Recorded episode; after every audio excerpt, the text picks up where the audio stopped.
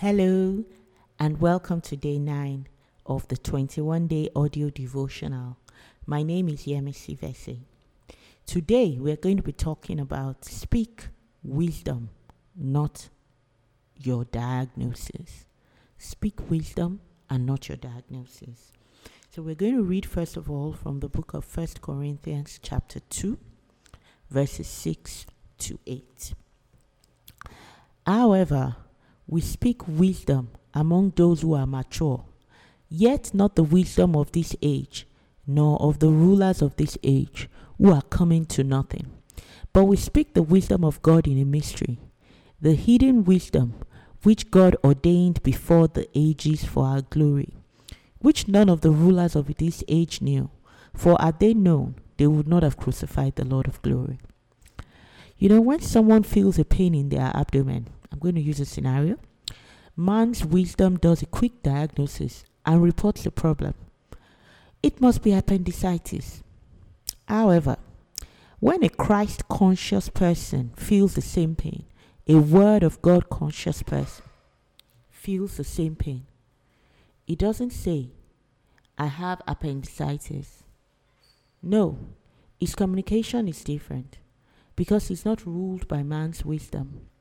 Instead, he speaks in conformity with the Word of God and declares, I have the help of God in me. This is how you speak the wisdom of God.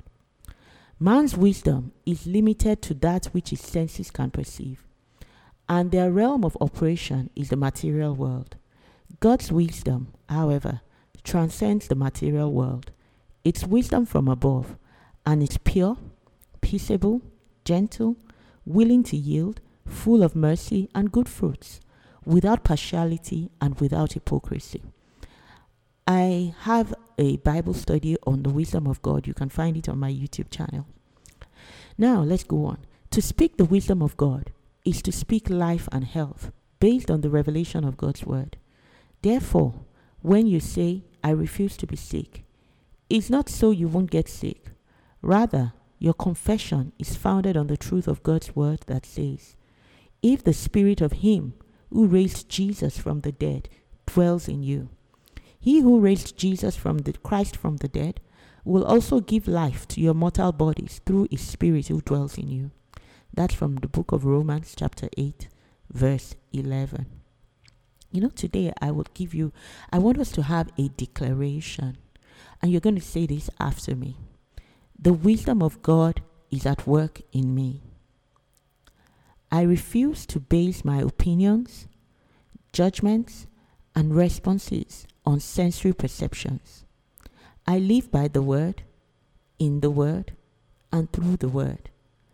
Therefore, my victory in life and over sickness is guaranteed in the name of Jesus.